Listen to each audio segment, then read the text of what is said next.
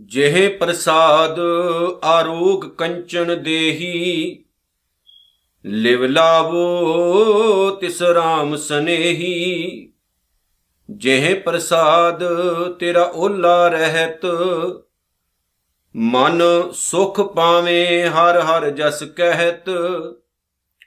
ਜਿਹੇ ਪ੍ਰਸਾਦ ਤੇਰੇ ਸਗਲ ਸ਼ਿਦਰ ਢਾਕੇ, ਮਨ ਸ਼ਰਣੀ ਪਰ ਠਾਕੁਰ ਪ੍ਰਭ ਤਾਂ ਕੈ, ਜਿਹੇ ਪ੍ਰਸਾਦ ਤੁਝ ਕੋ ਨਾ ਪਹੁੰਚੈ, ਮਨ ਸਾਸ ਸਾਸ ਸਿਮਰੋ ਪ੍ਰਭ ਊਚੇ, ਜਿਹੇ ਪ੍ਰਸਾਦ ਪਾਈ ਦੁਰਲਭ ਦੇਹ ਨਾਨਕ ਤਾਂ ਕੀ ਭਗਤ ਕਰੇ? ਜੇ ਪ੍ਰਸਾਦ ਪਾਈ ਦੁਰਲਭ ਦੇ, ਨਾਨਕ ਤਾਂ ਕੀ ਭਗਤ ਕਰੇ? ਜੁਗੋ ਜੁਗ ਅਟਲ ਧੰਨ ਧੰਨ ਸ੍ਰੀ ਗੁਰੂ ਗ੍ਰੰਥ ਸਾਹਿਬ ਜੀ ਦੇ ਪਾਵਨ ਚਰਨਾਂ ਦਾ ਓਟ ਆਸਰਾ ਲਈਏ ਜੀ। ਸਤਕਾਰ ਨਾਲ, ਪ੍ਰੇਮ ਨਾਲ, ਸਤਿਗੁਰੂ ਦੇ ਪਿਆਰ ਵਿੱਚ ਭਿੱਜ ਕੇ ਆਖੀਏ ਜੀ। ਵਾਹਿਗੁਰੂ ਜੀ ਕਾ ਖਾਲਸਾ ਵਾਹਿਗੁਰੂ ਜੀ ਕੀ ਫਤਿਹ। ਪੰਚਮ ਪਾਤਸ਼ਾਹ ਗੁਰੂ ਅਰਜਨ ਸਾਹਿਬ ਜੀ ਨੇ ਸੁਖਮਨੀ ਸਾਹਿਬ ਦੀ 6ਵੀਂ ਅਸ਼ਟਪਦੀ ਦੀ ਤੀਸਰੀ ਪੌੜੀ ਦੇ ਵਿੱਚ ਜੋ ਅਪਾਰ ਰਹਿਮਤਾਂ ਸਾਡੇ ਗਰੀਬਾਂ ਉੱਤੇ ਕੀਤੀਆਂ ਨੇ, ਅੱਜ ਅਸੀਂ ਸਾਰਿਆਂ ਨੇ ਉਹਦੀ ਵਿਚਾਰ ਕਰਨੀ ਹੈ। ਗੁਰੂ ਅਰਜਨ ਸਾਹਿਬ ਸੱਚੇ ਪਾਤਸ਼ਾਹ ਜੀ ਨੇ ਜਿਵੇਂ ਲੜੀ ਚੱਲ ਰਹੀ ਹੈ ਕਿ ਪ੍ਰਮਾਤਮਾ ਦੀ ਨਾ ਰਹਿਮਤ ਦੀ ਉਹਦੀ ਕਿਰਪਾ ਦੀ ਗੱਲ ਕਰਦੇ ਨੇ, ਤੇ ਜੀਵਨ ਦੇ ਹਰ ਇੱਕ ਪੱਖ ਨੂੰ ਗੁਰੂ ਅਰਜਨ ਸਾਹਿਬ ਜੀ ਨੇ ਟੱਚ ਕੀਤਾ ਹੈ। ਤੇ ਬੰਦੇ ਨੂੰ ਇਹ ਅਹਿਸਾਸ ਦਿਵਾਉਣ ਦਾ ਸਤਿਗੁਰੂ ਜੀ ਨੇ ਯਤਨ ਕੀਤਾ ਹੈ ਕਿ ਬੰਦਿਆ, ਕਿਤੇ ਭੁੱਲ ਨਾ ਜਾਈ, ਸਭ ਕੁਝ ਉਹਦੀ ਰਹਿਮਤ, ਉਹਦੀ ਦਇਆ ਦੇ ਨਾਲ ਹੋ ਰਿਹਾ ਹੈ। ਅੱਜ ਇਨਸਾਨ ਸਭ ਤੋਂ ਜ਼ਿਆਦਾ ਜ਼ੋਰ ਕਿਹੜੀ ਚੀਜ਼ ਉੱਤੇ ਲਾ ਰਿਹਾ ਹੈ ਕਿ ਜਿਹੜਾ ਮੇਰਾ ਸਰੀਰ ਹੈ, ਇਹ ਤੰਦਰੁਸਤ ਰਵੇ? ਇਹਦੇ ਲਈ ਭਾਵੇਂ ਇਨਸਾਨ ਰਾਤ ਦਿਨ ਕਸਰਤਾਂ ਕਰਦਾ ਹੈ ਜਾਂ ਕਿਸੇ ਪ੍ਰਕਾਰ ਦੀਆਂ ਹੋਰ ਮਸ਼ੀਨਾਂ ਦੇ ਰਾਈ ਜਿਨ੍ਹਾਂ ਨੂੰ ਆਪਣੇ ਘਰ ਵਿੱਚ ਲਿਆ ਕੇ ਜਾਂ ਜਿਮ ਦੇ ਥਰੂ ਆਪਣੀ ਬਾਡੀ ਨੂੰ ਫਿੱਟ ਰੱਖਣ ਦਾ ਯਤਨ ਕਰ ਰਿਹਾ ਹੈ, ਚੰਗੇ ਚੰਗੇ ਖਾਣੇ ਖਾਂਦਾ ਹੈ ਜਾਂ ਡਾਕਟਰਾਂ ਦੀਆਂ ਸਲਾਹਾਂ ਲੈਂਦਾ ਹੈ ਕਾਦੇ ਵਾਸਤੇ? ਕਿ ਮੇਰਾ ਮੇਰਾ ਸਰੀਰ ਫਿੱਟ ਰਹੇ, ਮੇਰੀ ਬਾਡੀ ਫਿੱਟ ਰਹੇ। ਸੱਚ ਹੈ। ਜਿਨ੍ਹਾਂ ਦਾ ਸਰੀਰ ਤੰਦਰੁਸਤ ਹੁੰਦਾ ਹੈ ਨਾ, ਉਹਨਾਂ ਨੂੰ ਕਿਸੇ ਚੀਜ਼ ਦੀ ਜ਼ਰੂਰਤ ਵੀ ਨਹੀਂ ਹੁੰਦੀ। ਸਰੀਰ ਦੀ ਤੰਦਰੁਸਤੀ ਹੀ ਸਭ ਤੋਂ ਵੱਡੀ ਦੌਲਤ ਹੁੰਦੀ ਹੈ। ਜੇ ਤੁਹਾਡਾ ਸਰੀਰ ਹੀ ਤੰਦਰੁਸਤ ਨਹੀਂ ਹੈ, ਤੁਸੀਂ ਲੱਖਾਂ ਕਰੋੜਾਂ ਰੁਪਏ ਵੀ ਕਮਾ ਲੋਗੇ ਤਾਂ ਉਹਨਾਂ ਦਾ ਕੋਈ ਫਾਇਦਾ ਨਹੀਂ ਹੋਣਾ। ਜੇ ਤੁਹਾਨੂੰ ਨੀਂਦ ਨੀਂਦ ਦੀਆਂ ਗੋਲੀਆਂ ਖਾਣ ਤੋਂ ਬਗੈਰ ਨਹੀਂ ਆਉਂਦੀ ਹੈ। ਤੁਹਾਡਾ ਬਲੱਡ ਪ੍ਰੈਸ਼ਰ ਕਦੇ ਅਪ ਕਦੇ ਲੋ ਕਦੇ ਸ਼ੂਗਰ ਜ਼ਿਆਦਾ, ਕਦੇ ਸ਼ੂਗਰ ਘੱਟ, ਇਹੋ ਜਿਹੀਆਂ ਬਿਮਾਰੀਆਂ 'ਚ ਫਸੇ ਰਹਿੰਦੇ ਹੋ ਤਾਂ ਤੁਹਾਡੀ ਕਮਾਈ ਦਾ ਕੀ ਫਾਇਦਾ? ਬਹੁਤੇ ਲੋਕ ਸੰਸਾਰ ਵਿੱਚ ਐਸੇ ਹੀ ਨੇ ਇਦਾਂ ਹੀ ਆਪਾਂ ਜੂਨੇ ਵੀ ਆ ਬੜੇ ਲੋਕ ਨੇ ਜਿਹੜੇ ਮਿੱਠਾ ਵੇ ਵੇ ਕੇ ਤਰਸਦੇ ਰਹਿੰਦੇ ਨੇ ਲੇਕਿਨ ਵਿਚਾਰੇ ਖਾ ਨਹੀਂ ਸਕਦੇ ਹੁੰਦੇ ਨੇ। ਜਿਹੜੇ ਚੰਗੇ ਚੰਗੇ ਪਕਵਾਨ ਵੇ ਵੇ ਕੇ ਤਰਸਦੇ ਰਹਿੰਦੇ ਨੇ, ਖਾ ਨਹੀਂ ਸਕਦੇ ਹੁੰਦੇ ਨੇ। ਇਹ ਕੀ ਹੁੰਦਾ ਜੀ? ਸਰੀਰ ਤੰਦਰੁਸਤ ਨਹੀਂ ਹੈ। ਸਰੀਰ ਨੂੰ ਤੰਦਰੁਸਤ ਰੱਖਣਾ ਬਹੁਤ ਜ਼ਰੂਰੀ ਹੈ। ਮੈਂ ਇੱਕ ਦਿਨ ਇੱਕ ਛੋਟੀ ਜੀ ਕਹਾਣੀ ਪੜ੍ਹ ਰਿਹਾ ਸੀ। ਕਹਾਣੀਕਾਰ ਨੇ ਬੜਾ ਸੋਹਣਾ ਲਿਖਿਆ। ਕੋਈ ਬਹੁਤ ਰਿਚ ਆਦਮੀ ਸੀ, ਉਹਨੂੰ ਮੌਤ ਆ ਗਈ ਤੇ ਮੌਤ ਨੇ ਆ ਕੇ ਉਹਨੂੰ ਆਖਿਆ ਵੀ ਚੱਲ ਵੀ ਸੱਜਣਾ, ਤੇਰਾ ਟਾਈਮ ਆ ਗਿਆ। ਉਹਨੇ ਕਿਹਾ, ਮੈਨੂੰ 5 ਮਿੰਟ ਦੇ ਸਕਦੀ ਐ, ਮੈਂ ਕੁਝ ਕੰਮ ਕਰ ਲਵਾਂ। ਮੌਤ ਨੇ ਕਿਹਾ, ਨਹੀਂ। ਆਖਰਕਾਰ ਗੱਲ ਇੱਥੇ ਖਤਮ ਹੋਈ। ਉਹ ਇਨਸਾਨ ਕਹਿਣ ਲੱਗਾ ਵੀ, ਮੈਨੂੰ ਤੂੰ ਥੋੜਾ ਕੁ ਟਾਈਮ ਦੇ ਦੇ 2-4 ਮਿੰਟ, ਮੈਂ ਤੈਨੂੰ ਆਪਣੀ ਅੱਧੀ ਦੌਲਤ ਦੇ ਦੇਣਾ ਕਹਾਣੀਕਾਰ ਨੇ ਬੜਾ ਸੋਹਣਾ ਸਮਝਾਇਆ। ਮੌਤ ਨੇ ਕਿਹਾ, ਮੈਂ ਤੈਨੂੰ ਇੱਕ ਪਲ ਵੀ ਨਹੀਂ ਦੇ ਸਕਦੀ, ਹੁਣੇ ਚੱਲ। ਟਾਈਮ ਨਹੀਂ। ਇਨਸਾਨ ਪੂਰੀ ਜ਼ਿੰਦਗੀ ਦੀ ਕਮਾਈ, ਦੌਲਤ ਲੁਟਾਉਣ ਨੂੰ ਤਿਆਰ ਹੋ ਗਿਆ ਵੀ ਇੱਕ ਮਿੰਟ ਦੇ ਦੇ, ਮੌਤ ਨੇ ਇੱਕ ਮਿੰਟ ਨਹੀਂ ਦਿੱਤਾ।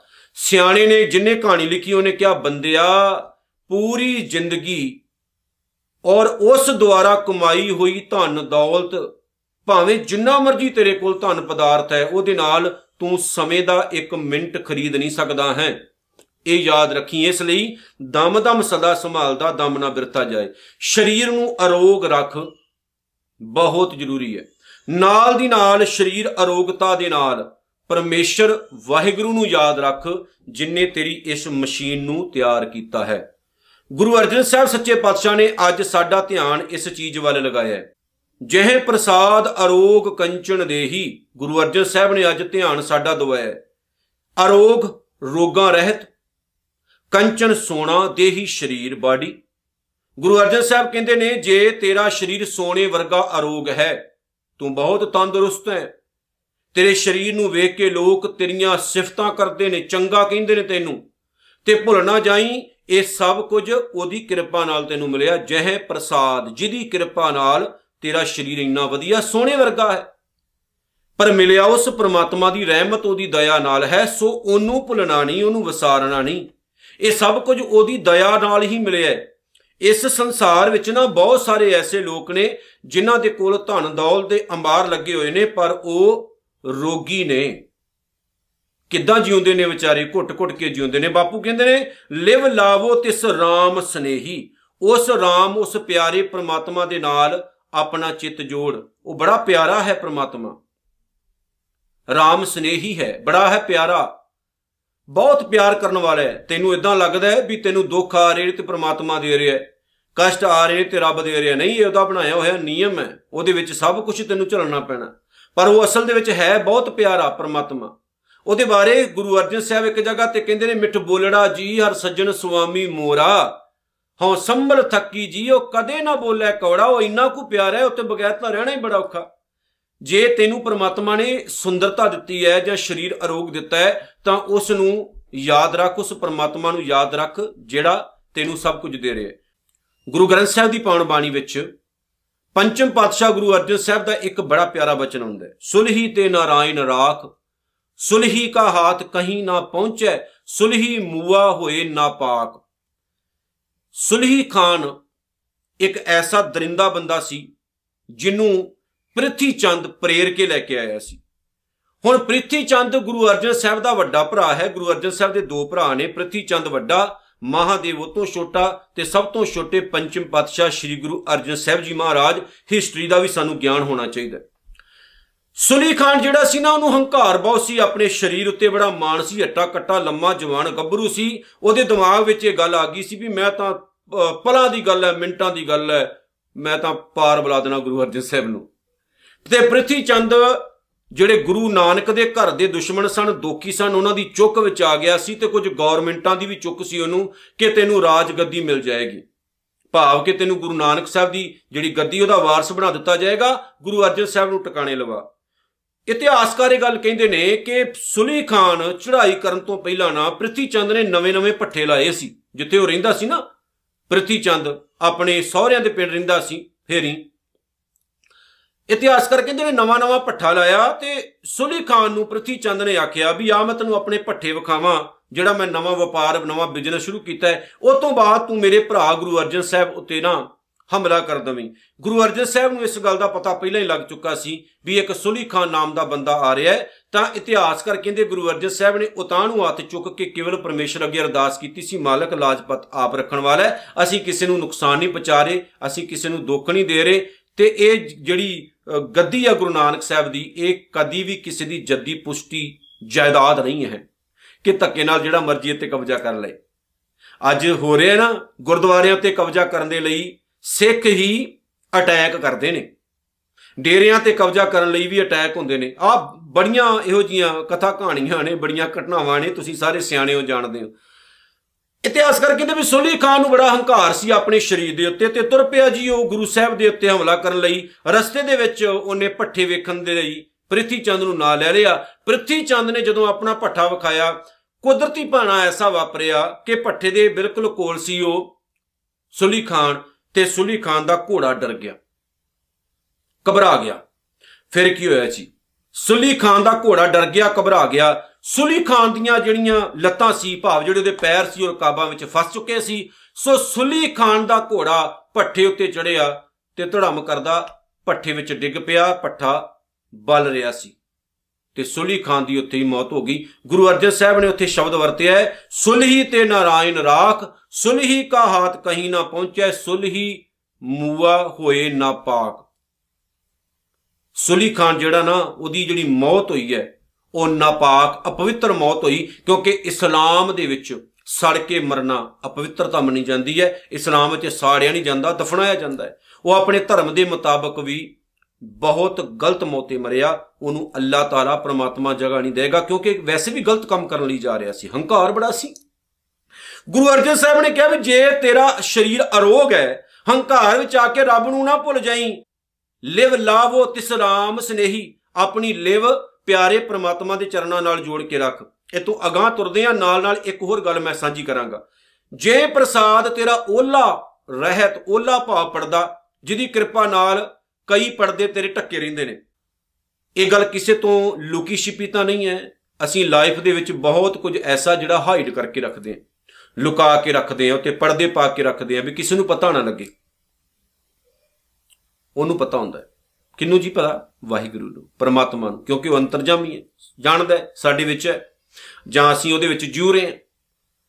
ਤੇ ਸਤਿਗੁਰੂ ਜੀ ਬੰਦੇ ਨੂੰ ਕੇਵਲ ਇਹ ਸਮਝਾ ਰਹੇ ਨੇ ਕਿ ਉਹਦੀ ਕਿਰਪਾ ਨਾਲ ਤੇਰੇ ਪਰਦੇ ਢੱਕੇ ਰਹਿੰਦੇ ਆ ਤੇਰਾ ਮਾਨ ਸਤਕਾਰ ਬਣਿਆ ਰਹਿੰਦਾ ਹੈ। ਕਈ ਵਾਰ ਤੂੰ ਐਸੇ ਕੰਮ ਕਰ ਜਾਂਦਾ ਜਿੰਨਾ ਉੱਤੇ ਤੇ ਪਰਦੇ ਪਾ ਕੇ ਪ੍ਰਮਾਤਮਾ ਰੱਖਦਾ ਹੈ। ਕਈ ਵਾਰ ਪਰਦੇ ਪਾਉਣੇ ਵੀ ਪੈਂਦੇ ਨੇ, ਬਹੁਤ ਸਾਰੇ ਜ਼ਿੰਦਗੀ ਦੇ ਐਸੇ ਟੌਪਿਕ ਹੁੰਦੇ ਨੇ, ਪਰਦੇ ਪਿੱਛੇ ਰਹਿਣ ਤਾਂ ਚੰਗਾ ਹੁੰਦਾ ਹੈ। ਜੀਵਨ ਵਿੱਚ ਕਈ ਐਸੇ ਕੰਮ ਹੁੰਦੇ ਨੇ ਜਿਨ੍ਹਾਂ ਨੂੰ ਪਰਦਿਆਂ ਦੇ ਪਿੱਛੇ ਕੀਤਾ ਜਾਂਦਾ ਹੈ। ਪਰਦਾ ਜ਼ਰੂਰੀ ਵੀ ਹੁੰਦਾ ਹੈ। ਕਈ ਤਰ੍ਹਾਂ ਦੇ ਪਰਦੇ ਹੁੰਦੇ ਨੇ। ਗੁਰੂ ਅਰਜਨ ਸਾਹਿਬ ਜੀ ਮਹਾਰਾਜ ਕਹਿੰਦੇ ਨੇ, ਮਨ ਸੁਖ ਪਾਵੇਂ ਹਰ ਹਰ ਜਸ ਕਹਿਤ ਸਿਰਫ ਉਹਦਾ ਧੰਨਵਾਦ ਕਰ ਜਿਹੜਾ ਤੇਰੇ ਪਰਦੇ ਢੱਕ ਕੇ ਰੱਖਦਾ ਹੈ। ਹਰ ਵਕਤ ਪਿਆਰਿਆ, ਆਪਣੇ ਮਨ ਦੇ ਵਿੱਚ ਉਸ ਪ੍ਰਮਾਤਮਾ ਨੂੰ ਯਾਦ ਕਰ, ਵੱਡਾ ਸੁਖ ਪਾਏਗਾ। ਜ਼ਿੰਦਗੀ 'ਚ ਸੁਖੀ ਰਹੇਗਾ। ਪਰਮਾਤਮਾ ਤੇਰੇ ਤੇ ਦਇਆ ਕਰੇਗਾ। ਜੇਕਰ ਤੂੰ ਉਸ ਮਾਲਕ ਨੂੰ, ਉਸ ਵਾਹਿਗੁਰੂ ਨੂੰ ਯਾਦ ਰੱਖੇਗਾ। ਜੈ ਪ੍ਰਸਾਦ ਤੇਰੇ ਸਗਲ ਛਿਦਰ ਢਾਕੇ, ਜਿਹੜਾ ਅਕਾਲ ਪੁਰਖ ਵਾਹਿਗੁਰੂ, ਦਇਆ ਦਾ ਸਾਗਰ ਹੈ। ਤੇ ਤੇਰੇ ਸਾਰੇ ਐਬ, ਤੇਰੇ ਪਾਪ, ਤੇਰੇ ਕੁਕਰਮ ਢੱਕ ਕੇ ਰੱਖਦਾ ਹੈ, ਢੱਕ ਦਿੰਦਾ ਏ ਉਹ। ਕਈ ਵਾਰ ਤੈਨੂੰ ਬਹੁਤ ਸਾਰੀਆਂ ਜਗ੍ਹਾ ਤੇ ਉਹ ਮਾਲਕ ਬਚਾ ਕੇ ਰੱਖਦਾ ਹੈ। ਮਨ ਸ਼ਰਣੀ ਪਰ ਠਾਕੁਰ ਪ੍ਰਭ ਤਾਂ ਕਹਿ हे ਮਨ, ਉਸ ਪਰਮਾਤਮਾ ਦੀ ਸ਼ਰਨ ਵਿੱਚ ਪੈ ਜਾ। ਜਿਹੜਾ ਸਭਨਾ ਦਾ ਮਾਲਕ ਹੈ, ਵਾਹਿਗੁਰੂ ਹੈ, ਉਹ ਤੋਂ ਵੱਡਾ ਕੋਈ ਵੀ ਨਹੀਂ ਹੈ। ਆਫਰਿਆ ਨਾ ਫਰੀ, ਹੰਕਾਰਿਆ ਨਾ ਫਰੀ। ਧੰਨ ਗੁਰੂ ਅਰਜਨ ਸਾਹਿਬ ਮਹਾਰਾਜ, ਸੱਚੇ ਪਾਤਸ਼ਾਹ ਜੀ ਨੇ ਬੰਦੇ ਨੂੰ ਕੇਵਲ ਇਸ਼ਾਰਾ ਕੀਤਾ ਹੈ, ਬੰਦਿਆ ਵਾਹਿਗੁਰੂ ਚਾਵੇ ਤਾਂ ਤੇਰੇ ਸਾਰੇ ਪਰਦੇ ਚੁੱਕ ਸਕਦਾ ਹੈ। ਵਾਹਿਗੁਰੂ ਚਾਹੇ ਤਾਂ ਤੇਰੇ ਸਾਰੇ ਪਾਪ ਨਸ਼ਰ ਕਰ ਸਕਦਾ ਹੈ, ਪਰ ਫਿਰ ਵੀ ਉਹ ਢੱਕ ਕੇ ਰੱਖਦਾ ਹੈ, ਤੈਨੂੰ ਨਾ ਜ਼ਿੰਦਗੀ ਦੇ ਵਿੱਚ ਬਹੁਤ ਵਾਰ ਬਚਾ ਕੇ ਰੱਖਦਾ ਹੈ। ਤੇ ਕਮਲਿਆ, ਤੂੰ ਐਵੇਂ ਹੀ ਆਫਰਿਆ ਫਿਰਦਾ, ਹੰਕਾਰੀ ਹੋਇਆ ਫਿਰਦਾ ਕਿ ਮੈਂ ਕਰ ਰਿਹਾ ਜੀ, ਮੈਂ ਕਰ ਰਿਹਾ, ਤੂੰ ਨਹੀਂ ਕਰ ਰਿਹਾ। ਕਰਨ ਵਾਲਾ ਉਹ ਨਿਰੰਕਾਰ ਵਾਹਿਗੁਰੂ ਆਪ ਹੁੰਦਾ ਹੈ, ਕਰਨ ਕਰਾਉਣ ਵਾਲਾ ਸਭ ਕੁਝ ਉਹ ਆਪ ਹੈ। ਗੁਰੂ ਅਰਜਨ ਸਾਹਿਬ ਮਹਾਰਾਜ ਸੱਚੇ ਪਾਤਸ਼ਾਹ ਅੱਗੇ ਬੜੀ ਪਿਆਰੀ ਗੱਲ ਲਿਖਦੇ ਨੇ, ਜੇ ਪ੍ਰਸਾਦ ਤੁਝ ਕੋ ਨਾ ਪਹੁੰਚੈ, ਜਿਹਦੀ ਕਿਰਪਾ ਨਾਲ ਕੋਈ ਤੇਰੀ ਬਰਾਬਰੀ ਨਹੀਂ ਕਰ ਸਕਦਾ। ਭਾਵ ਤੈਨੂੰ ਪਰਮਾਤਮਾ ਬੜਾ ਉੱਚਾ ਚੁੱਕ ਦਿੰਦਾ ਬੜਾ ਉੱਚਾ ਲੈ ਜਾਂਦਾ ਤੈਨੂੰ ਕਿ ਕੋਈ ਬੰਦਾ ਤੇਰੀ ਬਰਾਬਰੀ ਨਾ ਕਰ ਸਕੇ। ਬਾਪੂ ਕਹਿੰਦੇ ਨੇ, ਮਨ ਸਾਸ ਸਾਸ ਸਿਮਰੋ ਪ੍ਰਭ ਉੱਚੇ, ਜਿਹੜਾ ਪ੍ਰਮਾਤਮਾ ਬਹੁਤ ਉੱਚਾ ਹੈ, ਉਹਨੂੰ ਆਪਣੇ ਇੱਕ ਇੱਕ ਸਵਾਸ ਨਾਲ ਯਾਦ ਰੱਖਿਆ ਕਰ। ਛੇਵੇਂ ਪਾਤਸ਼ਾਹ ਗੁਰੂ ਹਰਗੋਬਿੰਦ ਸਾਹਿਬ ਦੀ ਗੱਲ ਹੈ। ਉਹਨਾਂ ਨੇ ਇੱਕ ਮੁਸਲਮਾਨ ਪੈਂਦੇ ਖਾਨ ਨੂੰ ਪਾਲਿਆ। ਜਦੋਂ ਮੈਂ ਇਤਿਹਾਸ ਪੜ੍ਹਦਾ ਤੇ ਕਹਿੰਦੇ ਇੱਕ ਵਿਸ਼ੇਸ਼ ਤੌਰ ਤੇ ਲਵੇਰੀ ਮੱਝ ਰੱਖੀ ਗਈ ਸੀ, ਜਿਹਦਾ ਦੁੱਧ ਪੈਂਦੇ ਖਾਂ ਪੀਂਦਾ ਸੀ। ਜਿਹਨੂੰ ਸਤਿਗੁਰੂ ਜੀ ਨੇ ਇੰਨਾ ਕੁ ਮਾਨ ਦਿੱਤਾ ਸੀ, ਵਿਸ਼ੇਸ਼ ਪੁਸ਼ਾਕ, ਵਿਸ਼ੇਸ਼ ਘੋੜਾ ਤੇ ਹੋਰ ਬਹੁਤ ਜ਼ਿਆਦਾ ਸਾਜੋ ਸਮਾਨ ਦੇ ਨਾਲ ਉਹਨੂੰ ਸ਼ਿੰਗਾਰਿਆ ਸੀ। ਇੰਨਾ ਕੁ ਮਾਨ ਦਿੱਤਾ ਸੀ ਵੀ ਉਹ ਗੁਰੂ ਸਾਹਿਬ ਦੇ ਦਰਬਾਰ ਤੱਕ ਵੀ ਘੋੜੇ ਤੇ ਆ ਸਕਦਾ ਸੀ। ਤੇ ਸਤਿਗੁਰੂ ਗੁਰੂ ਹਰਗੋਬਿੰਦ ਸਾਹਿਬ ਨੇ, ਕਿਉਂਕਿ ਸਤਿਗੁਰੂ ਗੁਰੂ ਹਰਗੋਬਿੰਦ ਸਾਹਿਬ ਮਹਾਰਾਜ ਦਾ ਜਿਹੜਾ ਸਰੀਰ ਸੀ, ਉਹ ਵੀ ਬਹੁਤ ਤਕੜਾ ਸੀ ਇਤਿਹਾਸਕਾਰ ਕਹਿੰਦੇ ਨੇ ਕਿ ਉਹਨਾਂ ਦੀਆਂ ਬਾਹਾਂ ਹੀ ਇੰਨੀਆਂ ਲੰਬੀਆਂ ਸੀ ਕਿ ਗੋਡਿਆਂ ਤੋਂ ਉੱਥੇ ਹੇਠਾਂ ਜਾਂਦੀਆਂ ਸੀ। ਸਰੀਰ ਦੇ ਬਹੁਤ ਜਿਹੜੇ ਸੀ ਭਰਵੇਂ ਸੀ, ਜੁੱਸਾ ਉਹਨਾਂ ਦਾ ਬਹੁਤ ਭਰਵਾਂ ਸੀ, ਲੰਮੇ ਉੱਚੇ ਜਵਾਨ ਸਨ।